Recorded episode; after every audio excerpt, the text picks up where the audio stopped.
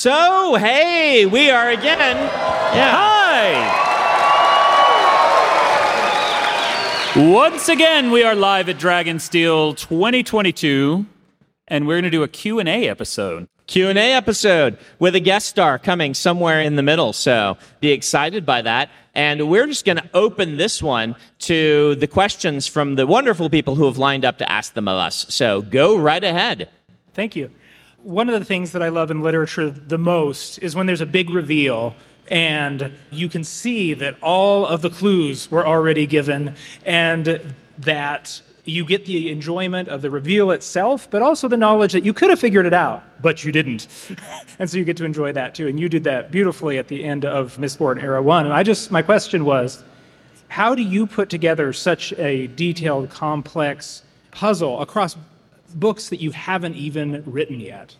Yes. How do you do this? Uh, you do it backwards. You do it backwards.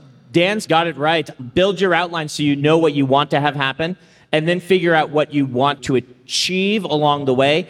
It really involves lots of good red herrings. Like red herrings are really what makes this work. And being in touch with your audience, knowing what your audience is going to expect and then playing off of that is how you make those red herrings work. And so knowing if you've got an audience that's brand new to storytelling, or maybe if your audience generally is pretty experienced with storytelling, is going to change how you build those red herrings and things like that. Yeah, I call this the Michael Moorcock method. He wrote Elric of Melniboné. Actually, J.K. Rowling did Harry Potter exactly the same way. The basic trick is you fill your book with as many compelling, weird ideas as possible.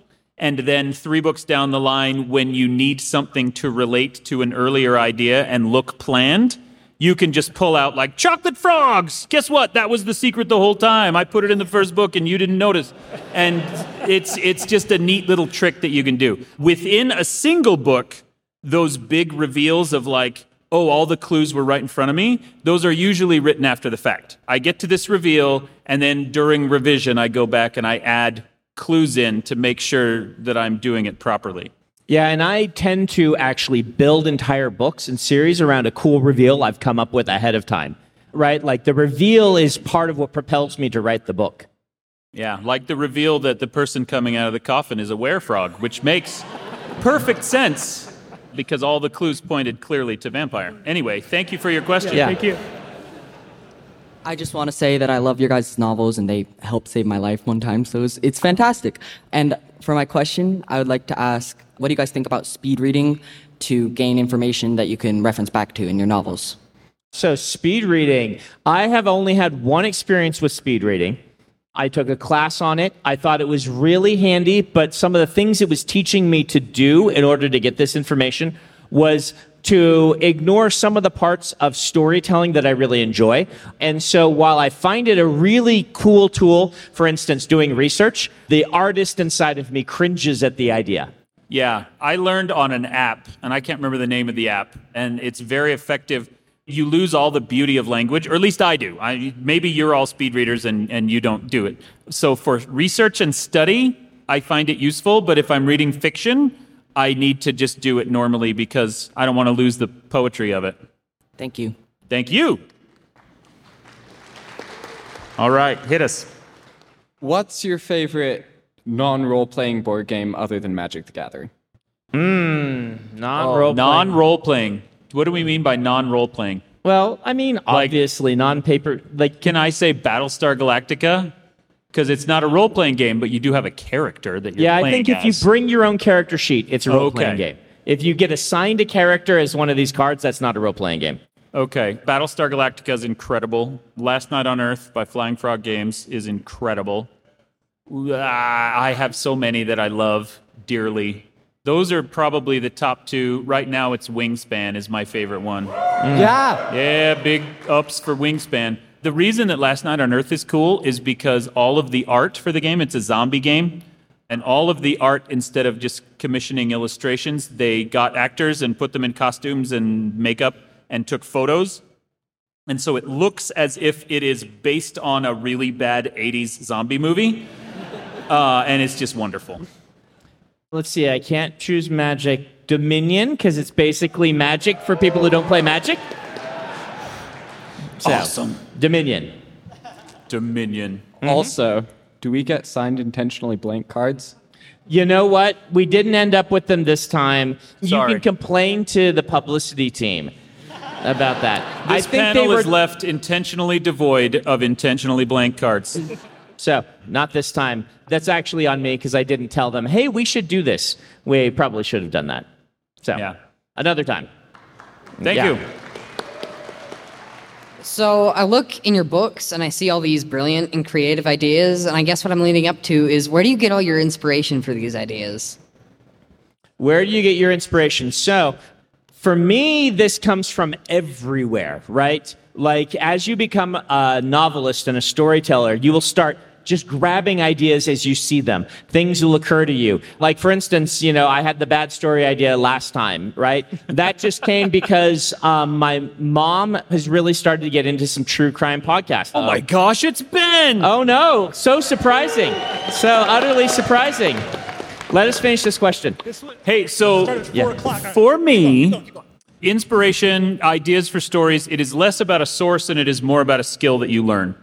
Once you kind of practice taking ideas and developing story concepts around them, stories are just going to be everywhere around you. You're going to find them constantly. That said, it helps a lot the more you consume the world the more you read books, the more you watch good media, the more you read like science articles, you know, whatever it is out there, the more you are bringing in, the easier it is to chew that up and spit it back out as a story idea. All right, thank you. All right. Why, Ben, Hey, Ben. how frightened should we be that you're here? I see that you are ominously holding a package. Yes.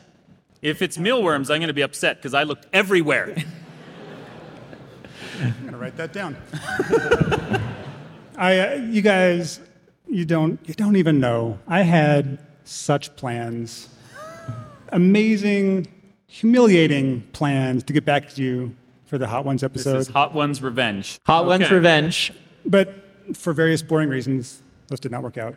Okay. So instead, I have some stuff for you guys to sign. All I could really think of was something childish and petty. So Okay. Oh, Childish, petty things for us to sign. yeah, petty things. Okay. that's let's- all I've got. If you pull out the deed to my house, I will sign it just because that's amazing. No. Anyway, I don't want to hold up the Q and A though. Like people came to talk to you guys, so Okay. please, please do go ahead. Okay, so we'll we'll do the first question and then have a reveal of something we have to do. Is that you guys do the Q and A and to sign. You guys sign stuff when you do stuff. Okay. Okay. So we're just going to sign sign while we're talking. okay? As we're Okay. This Okay. was the part where we seeded the clues to the big reveal, and then the big reveal's coming later. Okay. Okay. Okay. Go ahead. Howdy. Dan's been at Dragonsteel now for several weeks. How is that going? What is it like, Dan? What is it like to have Dan working with you, Brandon? Okay, so first of all, it's been awesome. I've known Brandon forever, and most of his staff, at least the executive level, are also all friends of mine from college. We're a very insular group. The weirdest thing for me, the biggest adjustment has been that I haven't had coworkers for 15 years. And so I work at home. Actually, of all the children I have still living at home, because the two oldest have moved out, none of them remember a time before I was a full time author. And so they're very well trained to not come into my office. And then I go to work at his office, and people just come in all the time. Or I'll hear them out like talking, and I'll think, I want a drink, but I'll wait till there's not people there. And then I have to remember, oh no, this is my job now. I'm supposed to interact with other human beings. And so it's not bad, it's just different than I'm accustomed to. So far for me, it's been great. I get to have more of my friends around that I get to hang out with and things like that. It is interesting. I made that same transition that Dan did, but over a long period of time, right? Like when I was just writing in my house with just Emily, we did that for a few years, but I hired Peter in 2007 or 8 or something like that. And then I already had somebody that I needed to kind of be doing regular meetings with and things like that. And over time, that's, you know, become part of my job is going and having these regular meetings and things like that. So it does get me out of the, the room. I would say out of the house, but I just go to the house, so other parts of the house. But at least two days a week, I'm actually interacting with people, and Dan is a lot of fun to hang out with. So It's really nice to have a crazy idea and then have an actual business meeting on the calendar to say, hey, Brandon, I want to do this stupid, ridiculous thing. And he's like, okay, let's do it. Yep. It's awesome. Yep, you're gonna you're gonna get one of those crazy ideas in the coming years. I believe you are to sign. I believe are I'm supposed to sign these? Yeah, both. Oh, we're both signing Okay. these. Okay. Am I supposed to show these to the room or not, Ben? Like, what are these even going to be used for? Yes. for? Can I? Can, Are you just am I going to supposed like to? frame them in your Hang house? Okay, okay, So I'm not okay. showing them the room yet. Okay, that'll Okay. be right there. You can. Sh- I don't. know. Okay. Okay. Um, well, Thank there- you for your question. Yes, thank you. There's this somewhat attractive man who's been made more attractive by the addition of facial hair that Ben has done that is using a very, very smart quote by this person that says, Technically speaking, I'm a professional liar. And that has now been signed for you. This art piece is in the medium of uh, Sharpie and photograph Yes, yes. Sharpie on photograph. and will be Dan. available Yes. for auction later on. Next question. Hey y'all, love the podcast. Brandon, would you ever consider releasing the grimdark version of Mistborn as a Prime novel? Yeah, yeah, I will release it as a Prime novel. I'll do that and Final Empire because they're both cohesive stories, right? The one I can't release is Mythwalker because it ends part of the way through. The ideas are half baked. The magic system in Mythwalker is just broken beyond all my ability to fix. But most of the other ones I plan to eventually get to. Dragonsteel Prime, Aether of Night, Final Empire, and Mistborn Prime in some incarnation. The others get harder because they just get worse and worse after that. And things like that. But those ones are of interest to Cosmere fans. You know, the first in Aether of Night, which, you know, there's digital versions, but there's not a print version you can read. You know, the first showing up of a shard, Midnight Essence, and all sorts of cool stuff's in there. You know, Dragonsteel takes place on Yolen, which is still canonically part of the Cosmere, and you see Sho Del popping up, which are a race that are in Dragonsteel Prime. And then Final Empire and uh, Mistborn, there's not as much of real cool interest to you because I already took the best ideas and reused them, but I'll get it out there someday. Cool, thanks. Thank you very much for your question. Here is this picture of me with an eye patch and a neck tattoo. It's completely undoctored. and again, I don't know what these are for, but I'm going to sign right here on my wrist. There you go. Uh, who is Okay. this man who has such a full head of hair? Such a. F- I don't know. Definitely no idea. Yes. So, as someone with OCD, I really appreciate the focus on mental health in the Stormlight Archive. When you talk about hard issues that are real for some of your readers, what does that look like from a writing perspective? How do you research it? How do you make sure it lands well? Like, like what does that look like? Yeah, it really depends on the specific thing we're talking about because some uh, things that people struggle with, I feel like I have a pretty good handle on. This is because either, you know, I have spent time researching it already, or I have a family member often, or, you know, it is something that I have felt at times. Other things, I'm well outside my wheelhouse, and I approach those two very differently. The ones where I'm outside my wheelhouse, we are looking for some paid early readers who are experts in the field, usually primary accounts. So people who are struggling with the same thing I'm using or something like that, where the idea is go to them and just let them tell me what I'm doing wrong, and then let me do interviews and follow up. And this ranges the gambit between, you know, dissociative identity or just flying in a fighter jet, right? Experiences I haven't had. The ones that I know pretty well, I'll go to the family member or to people I know and be like, all right, give me some help on this. But I guess that's the end goal. Where I start is at whenever I can primary accounts. So when I'm using, you know, working on DID, I will go to blogs to people who have firsthand. What you don't want to generally read is other people's fictionalized accounts. Go to primary sources because other people's fictionalized accounts might be perpetuating things that are commonly used in media but not actually accurate. And those take on a life of their own and end up in media, you know, being photocopied by different authors until they barely resemble the actual lived experience. And that's one of the big dangers in doing this is perpetuating these things that can make people's lives harder by doing that. So firsthand accounts, whatever you can grab for those, start there. Yeah, the uh, the the big thing for me is walking the very fine line between I don't want to sensationalize, I don't want to demonize, and I also don't want to kind of wash it out. As much as I love the movie One Flew Over the Cuckoo's Nest, it is largely responsible for our nation's very poor response to mental health today because the basic premise of that movie was it's just a lifestyle, you can't tell me how to think, which is also inaccurate. And so yeah, I've also written a lot about mental health, and it's a kind of a big hobby horse and a big cause that both of us believe really strongly in. So it's difficult to write about, but just always trying to portray the real lived experience of what that's like, surrounded by a sensational story without sensationalizing the illness itself. And that's the trick.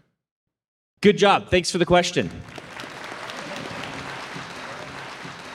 So, for those not benefiting from the video feed, we also have a pirate version of me to go with the pirate version of Dan. My eye patch is much more uh, roughly drawn, I should say. Barely covers my eye, so there's that. Yeah. The ones of me are really just kind of turning into aspirational fashion photography. Uh, here's me with an earring and some horns. Here's Yeah. me with a bowler hat and a monocle, which is actually most of my Halloween costume this year. So there we go. I've got like an Elizabethan little uh, neck thing on this one. I guess it's not Elizabethan. Is it it's a a ruffle? yeah, a ruffle. So Nice. it's a, yeah. Okay. So this is kind of a two-part question. You've taken a lot of people from real life and moved them and put them into your book and side characters and stuff like that. Really in- inspiring. First part of the question is how do you take that character from real life and adapt them to the novel? And the second, since I am kind of a nerd, uh, I think probably we all are. Um, He just called you all nerds. I did. um, have you ever taken a D&D or tabletop RPG character and put them in one of your novels? Oh, two part question: taking people from real life and taking RPG characters. Yeah. So, since so much of what I write is horror, uh, I love putting people I know into the books. Uh, but I don't usually try to mimic their personality in any way. Definitely aspects of Ben have shown up in some of the side characters, My name is also but you know, they all lived. That's not true at all. Who who who died? That was you. now I don't want to say. Oh, Gross guy from uh the gross guy? no. Um Can you imagine being Ben and saying, "What? You didn't tell them about me being that gross guy?"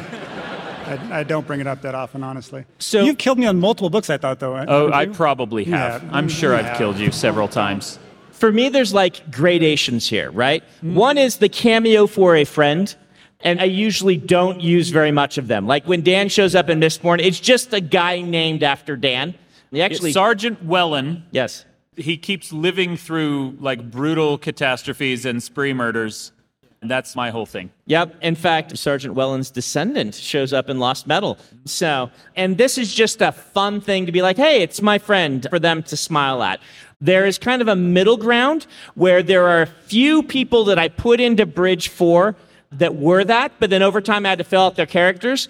And a few of them I've gone and used their actual personalities with their permission and kind of like uh, Scar from Bridge 4 is a good example of this. Ethan Skarstedt, my friend who's in the military, he's kind of my military consultant on making sure I get these things right. I just use his actual experience and let him rewrite some of the lines and things like that. That's very rare. I do that on occasion. But there's this other thing where I, I know someone who has an aspect of their life that is really interesting, and I'm going to use that. And in that case, I explicitly try to divorce the conflict from the person because I'm using part of their lived experience as an inspiration, but it's not them. It's the fact that, hey, you struggle with depression. Tell me what that's like. I want to build some characters around that. In that case, I try to make the character as different from them as possible while still using their experience, if that makes sense.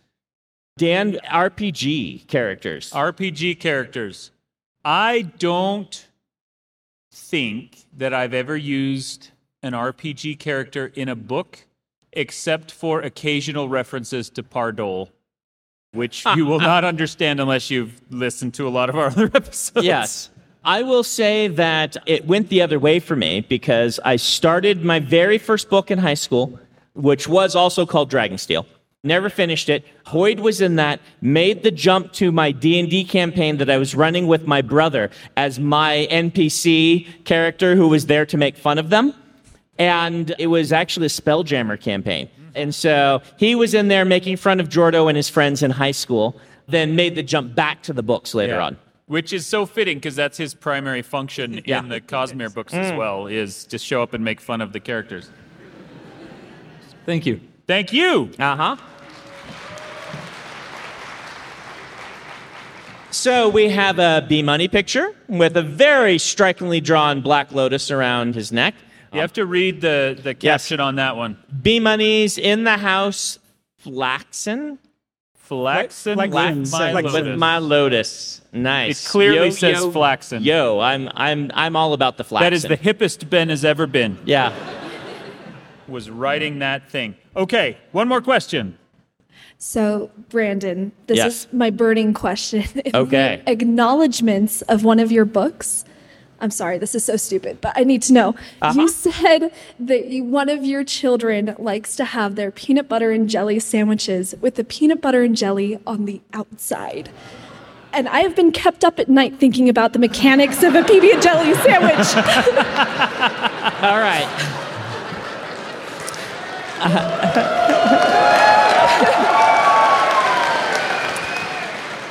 So this would be my middle child, Dallin. He's not going to remember this because he's way too young. But he also, this is, it gets even grosser. He liked, he liked the mayo on the outside of his ham sandwiches. Uh huh. Yep. So Dallin is very tactile, right? He is ADHD and he has certain sort of really interesting tactile things and has since he was very little. And he still, he is 12 now. He will go, if we don't force him to use utensils, he will eat his food with his hands. He likes to feel it. He will eat rice. We'll put rice with butter on it. He's just like, "Nom, nom, nom, nom, nom." and so uh, it's just a very messy occasion. it's a very messy occasion, and he wants to feel things between his fingers. But we started letting him make his own sandwiches, and we would look over and like the ham sandwich, I went. I, it's like it goes bread, mayo, ham, mayo, cheese, mayo, bread, mayo, and then he grabbed it and he was eating it, and we're like, oh. Okay, kid. Um, all right, do your thing. Um, so, yeah. Thank you. Mm-hmm. Thank you for asking the real questions. Yeah. All right, let's get another one. Brandon, I've heard you give a lot of advice on finding inspiration in various other cultures and things like that. I was wondering if you could give advice on how to keep that from turning into cultural appropriation. I've never heard you accused of Oh, that. I man. don't think it's. Oh man, so this is a a big question that is difficult to answer in a nuanced way in this sort of Q&A. I'll do my best, but let's just say this is very difficult to address. So, I believe strongly and there are people who can disagree with me who can be have perfectly valid opinions. I believe strongly in the idea of cultural exchange as being the appropriate way of melding cultures, right? And so appropriation is something different. And the distinction there is very fine and very difficult. And unfortunately, and this is the part that makes it really difficult to talk about, is your skill as a writer determines which path you go down, which is like horribly unfair, right? But the thing about it is, Boy, I could go on this for a long time. I'm going to give you a kind of a metaphor. There's this famous court case that I find very interesting about satire, right? And what the judge determined is that whether the thing is actually funny can't actually be the deciding factor if it's satire or not, right? Because the skill of the author shouldn't determine whether or not it's infringing or not. But the problem with cultural appropriation is the skill of the author is inseparable from whether it's doing harm or whether it's part of cultural exchange, if that makes sense. And so I say there's a couple of rules of thumb. Number one, look at the culture that you are using and determine how consistently has that culture been harmed by misappropriation in the past. And the smaller the group of individuals you're dealing with and the more that they deal like like certain Native American tribes and nations have been historically very heavily oppressed, lots of things taken from them, and things like this. That's a much more difficult place to go than Han China, which were one of the dominant cultures in the region. And that's another aspect of it, right? Like when I'm going to look at the Alethi, and one of my big inspirations is the Mongol Empire. The Mongol Empire were, you know, we've got lots of sources to draw upon, and they were a dominant culture in their time, and we've got primary sources in secret history and other things like that that we can read. It's a much less dangerous road to go down, if that makes sense. I would say also be specific rather than generalized. A lot of times when you're doing harm with one of these things, it's because you're like, they're just Asian, right? And you're amalgamating a bunch of different cultures rather than saying, look, this is specifically the era right after Genghis Khan and right during Genghis Khan, during the Mongol Empire and their conquest of China. And I'm taking these specific inspirations and I'm using them intentionally and deliberately. I feel like that at least doesn't get you into the problem of amalgamating a bunch of different cultures into one generic kind of thing. But again, this is one of these things that I think authors need to be sensitive to and aware of. Reading again primary sources, talking to people, and making your own decisions. I don't think there's a right answer, is the thing. And I think some things that I do will be offensive to people when I've tried very hard not to be, but that's up to them. And I'm not going to say they're wrong. Does that make sense?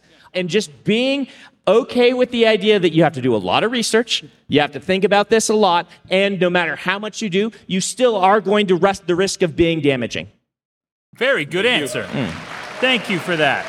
How much time do we have left? We have probably about 10 Sweet. to 15 minutes. We've Okay. still got, We you know, so we have to end at time. 4.30, We so we're good. don't. What time is Uh it? Uh oh. We need to give these away. You want to give these away? Well, I, I want to show my appreciation for people who give back to the fandom. oh. Okay. Like I, I really enjoy people who make content for the fans. I think that's a really cool thing to do.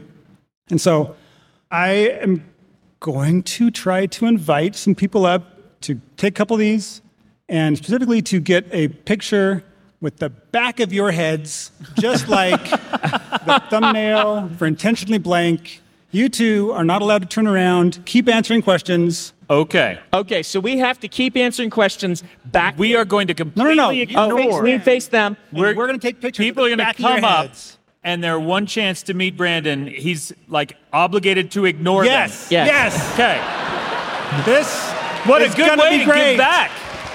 Ben, how are you going to determine who gets to come up here? We're going to start with anybody who's making YouTube content. I think there might hopefully be a certain disheveled goblin host in the audience who really deserves Yeah? some keepsakes. You could also find out who came the furthest for this convention. Is that Ooh, a that's good a one? good idea, too. So let's see. Who thinks they came the furthest? Raise your hand. We're talking. We you can't see your We can't hand. see I know, you, why but, you I, with- but Octavia. So if someone's raising their hand, can you grab the microphone from the thing here? These people have Oh, been no. waiting in line all this time. Yes, time. we will. We will and get back to some of them. preempting All their right, so run over to someone if you think you came the furthest. Run! We're gonna have Octavia run over to you, and we're gonna have yeah. Uh, from Japan. Japan? Did you say Japan? Did you say Japan? Wow. Okay, Japan. Anyone beat Japan? Okay, Japan. What do we, we have in Australia over here. Oh, Australia. Australia will be a little further than Japan from us right now. Yeah, Australia. Okay. What else do we got? Anybody from Anyone India? extraplanetary? Yeah. Oh. Oh, what do we got over here? London. What's London? London. Anyone further in Europe than London from where we are right now? So further east. Further east. Oh, Hand oh. way back there. Hungary. Hungary. Hungary. Oh. So Ben, do you want to just call up all of these people who have I, answered I this? think, yeah. Okay, if you got to Come- answer come into come the get a f- token. uh, thing right here, let's call them up, and So then we'll take this next question. the four people that Yeah. said Japan, Australia, London, Hungary. Yep. Come on Come up. on up. Dan- Daniel we'll Green ignore also- you, and Ben will give you a stupid thing. And you guys answer the questions. We're going to take pictures of the back of their heads. Okay, so question here.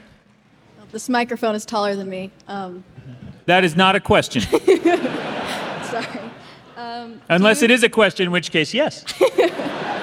do you, as a writer, do you have any advice towards? Um, I sometimes struggle with having a new idea and getting excited and starting to write, and then getting distracted by another new shiny idea. Do you have any uh, advice on staying focused? Yes. So I have what I call the ideas folder or an ideas file. And if I get a really cool idea, I write it down or usually type it out, and then I put it into that folder and I tell it, don't worry, I still love you. I'm going to come back and write you later.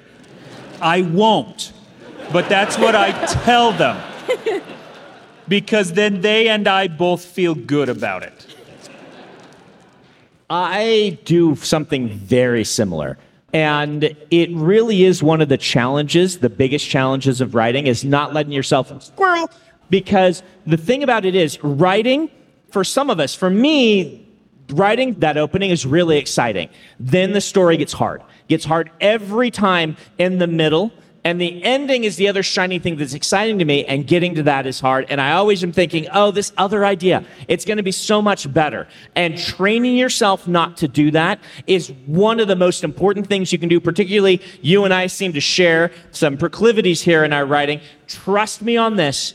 Train yourself in this one. Now, if you're consistently finding your story too boring, one of the things that you can do is you can make sure you're using.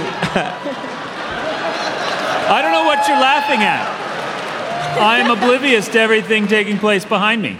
You can uh, you can use multiple ideas in one book. Remember that. Having this collection of these ideas and mashing a bunch of them together is how I come up with a bunch of my books. Okay. Cool. Thank you very much for the question. All right, next one. Thank you guys so much for being here. It's awesome to talk to you. So, I have a question that might be a little difficult.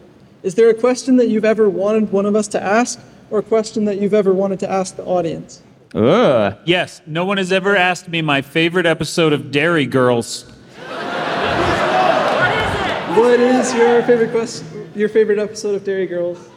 It is so hard to choose.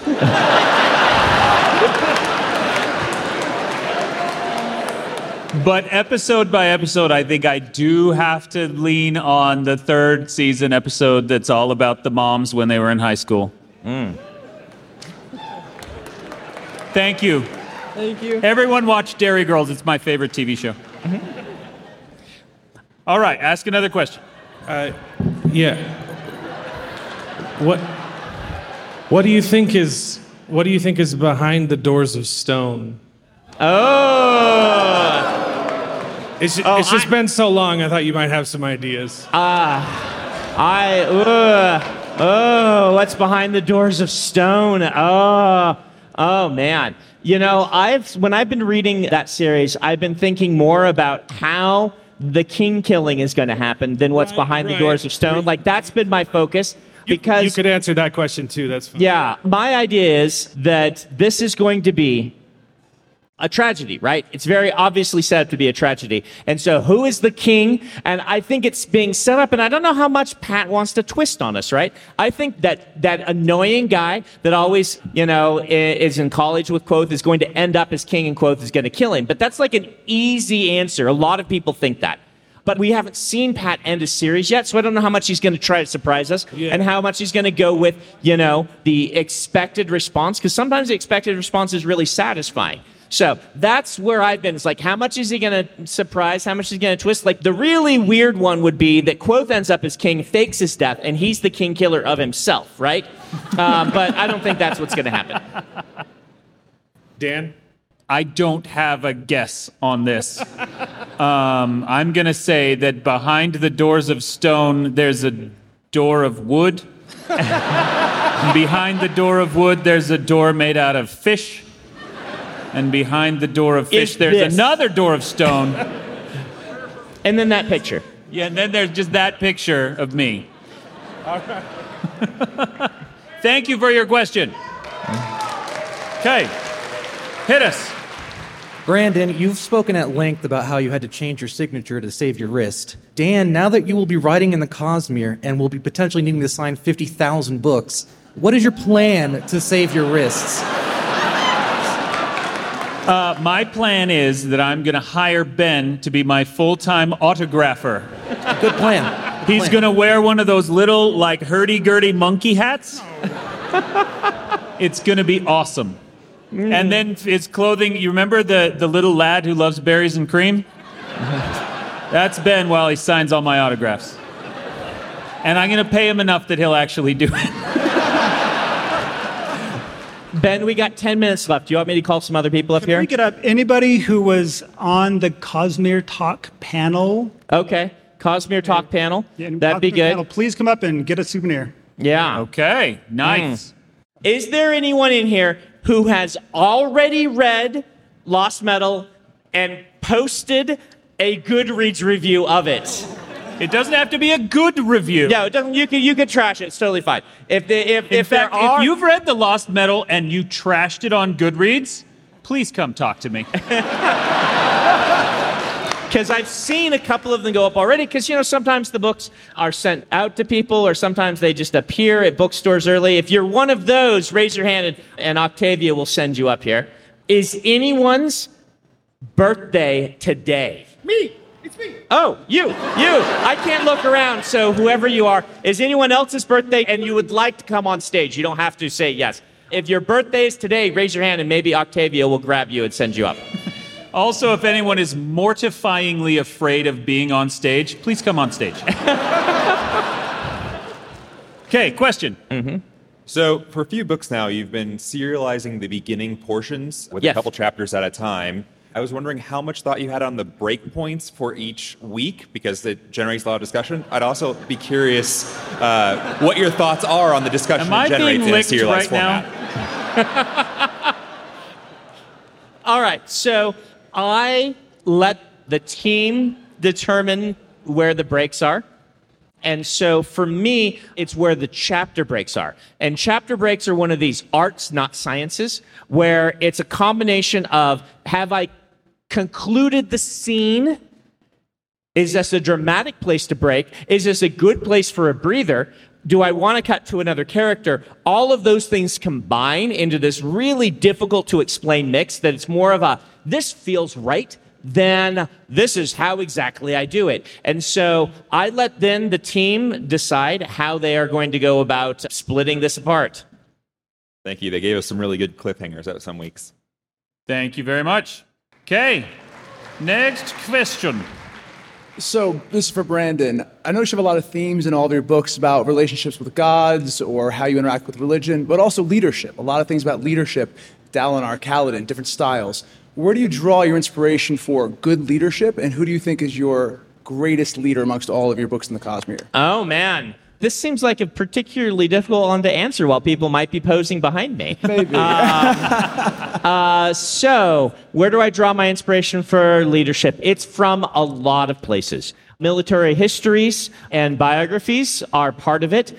Being asked to lead very consistently, you know, in the Church of Jesus Christ of Latter-day Saints, we have a lay ministry. There, you know, are very few people who are paid, and you just kind of are asked, "Hey, will you take over this group?" And having to do that, reading a lot on it and talking to military people a lot and being like, all right, what made a good leader? What was the best? Like, I'll ask, I've asked Skar before, what's the best officer you've had and why? Who's the best sergeant you've had and why? And I ask that to a lot of military people who come through. And then it mixes in with my just personal philosophy on what makes a leader strong. Like I've watched people lead. I've been in companies, not as many as, you know, most people, but you know, I worked at the hotel. I'm like, how do I feel being led and things like that? And these all mix together and I do my best.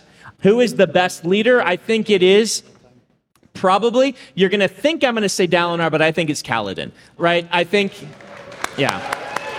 Um, Dalinar has fallen into some of the foibles of his class in the way that he approaches leadership that Kaladin forcibly had stripped away from him and had to build up from the ground up. And so I'd say that Kaladin's just a little bit better of a listener. So And finally, thank you for your relationship with your fans, keeping us up to date, all the information. We really appreciate it. it's my pleasure.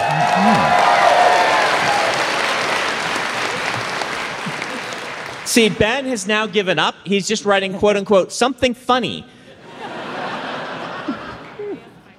yeah, okay.